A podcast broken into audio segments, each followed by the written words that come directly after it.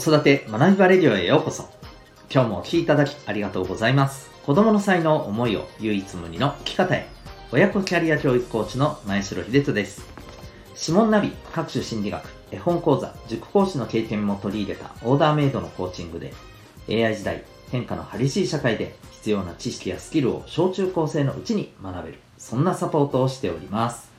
このチャンネルでは、共働き子育て世代の方を応援したい、そんな思いで子育て、キャリア、コミュニケーションに役立つ情報やメッセージを毎日配信しております。本日は第497回になります。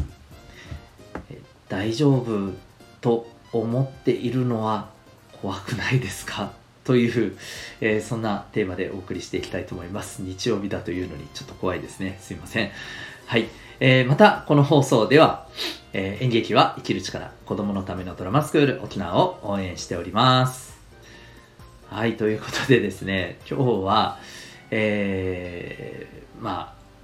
これは相手に対して特にパートナーに対してになるのかなと思うんですけど、まあでもそれだけじゃないですかね。えーまあ、いわゆるあの、えっ、ー、と、なんていうのかな。あの、人間関係っていろいろありますけれども、え、やっぱり長期間何か一緒に、えー、物事に一緒に取り組んでいくっていう、まあ、間柄の関係性において、もうだから最たるものは、やっぱり夫婦であったり、親子であったり、えー、というところになると思うんですけどね、家族であったり。もちろんでも職場においてもですね、うん、やっぱりこう、あの、大事な、ね、ビジネスパートナーだったり、職場の中での、えー、ね、えっ、ー、と、まあ、上司と部下、同僚、いろいろあると思いますけれども、はい、えー、そういった関係性においてですね、長く、まあ、付き合っていく関係性の中で、この大丈夫って思うところは本当に大丈夫なのかなっていうのを常にね、やっぱり気をつけた方がいいんじゃないかなというふうにね、思います。あのこれ、逆に考えた時も、こうこういうことってないですかねなんか例えば、うん、そうですね。やっぱり相手の、この、うん、そうだな、相手の思考、好みとか、まあ、相手の癖とか特性っていうのもあるじゃないですか。うん。で、まあ、それに対して、ね、まあ、あ、これがね、この人の持ってるものだし、まあ、この人が大事にしたいことだろうと思って、やっぱり気遣って、で、なんかこう、本当はね、ちょっとこう、心苦しいんだけど、こっちとして、心苦しいというか、こっちとしてはちょっとそれが、まあ、少しね、我慢してる部分もあったりするんだけど、まあ、このぐらい自分が我慢すればいいやっていう風にやっていく中で、いつしかね、もうそれが苦痛になって、えー、ある日ドカンと、ブツンと切れるっていうことって、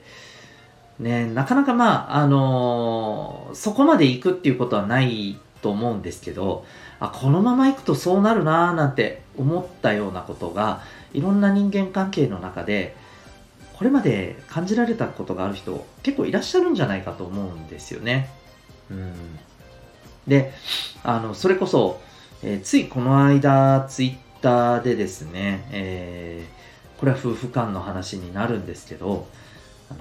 多分ガンダムが好きでね、で、ガンプラをすごく、あのー、もう、多分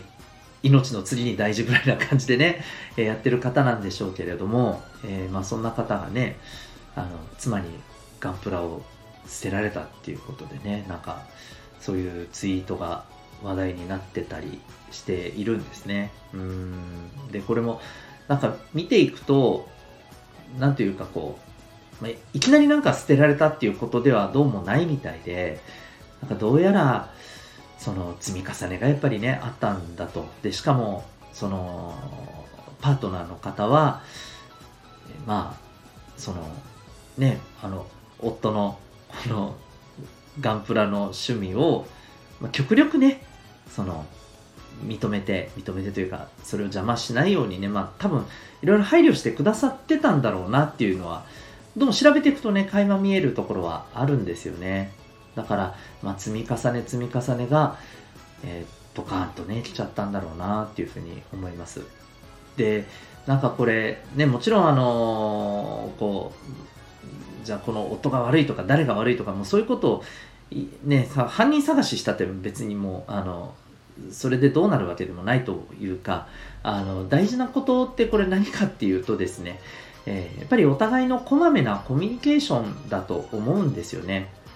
でもっと言うと自分自身の気持ちの揺れ動きっていうところをもっと大事にすることじゃないかなって思ったんです。例えばその数値化するわけではないですけれどもなんか今のこのストレスの具合があこの出来事でなんか20だったのが実はじわじわっと30ぐらいまで上がってるとあ今35ぐらいだ50だ60だちょっとそろそろこのままいくとやばいんじゃないかっていうふうに自分の中で、えー、コントロールというか、えー、捉えられていればですねここでしっかりと吐き出すとか、まああのー、きちんと相手に今の自分の気持ちっていうものをしっかりと伝えてでそれで